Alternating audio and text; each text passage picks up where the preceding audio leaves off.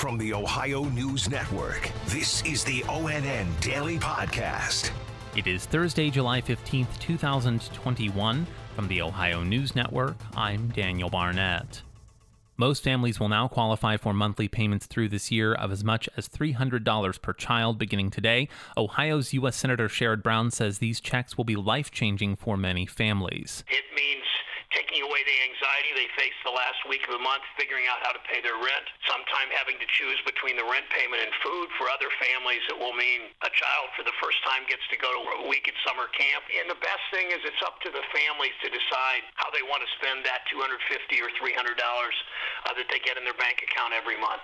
Biden is seeking to extend the payments and make them permanent. He says that would cut child poverty in half.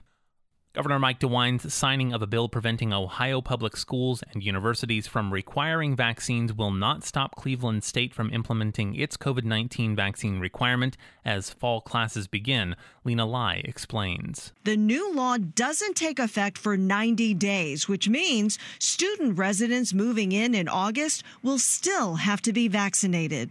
An estimated 578 college campuses are requiring students to be fully vaccinated, like Yale, Northwestern, the University of California system, and Indiana University, which is now being sued for its mandate.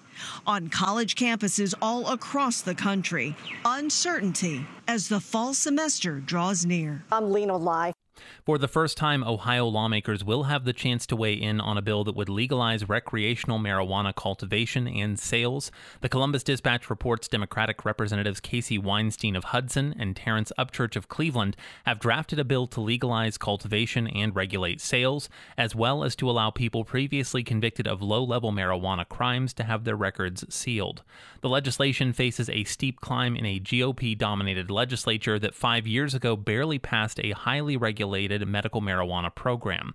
The 2016 law was passed quickly to head off a ballot measure that would have amended the state constitution.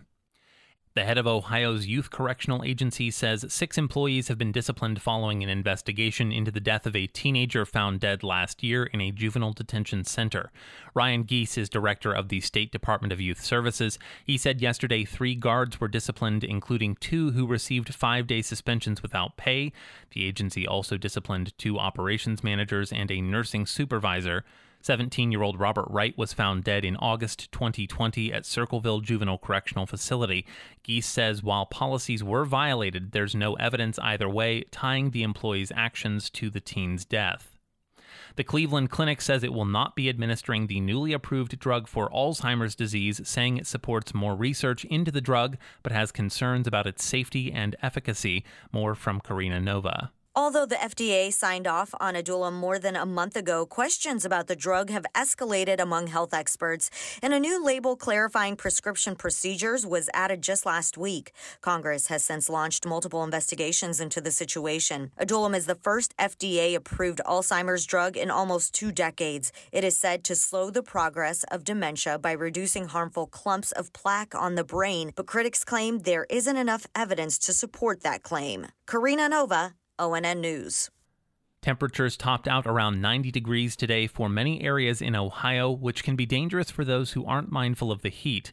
Krista Frost reports. Nationwide Children's Injury Research Specialist Dr. Laura McKenzie says you can feel dizzy, you have an extremely hot body temperature, your heart can feel like it's racing, um, you can feel nauseous, you can have a headache. It doesn't have to be extremely hot out for that to happen. So, how do you prevent it? Hydration in the form of water, not sugary sports drinks. If you go outside, do it during the cooler parts of the day, before noon and after 4. Krista Frost reporting in Columbus. The Ohio Department of Natural Resources has issued a draft of proposed rules that would regulate how the state's oil and gas waste facilities manage radioactive fracking waste.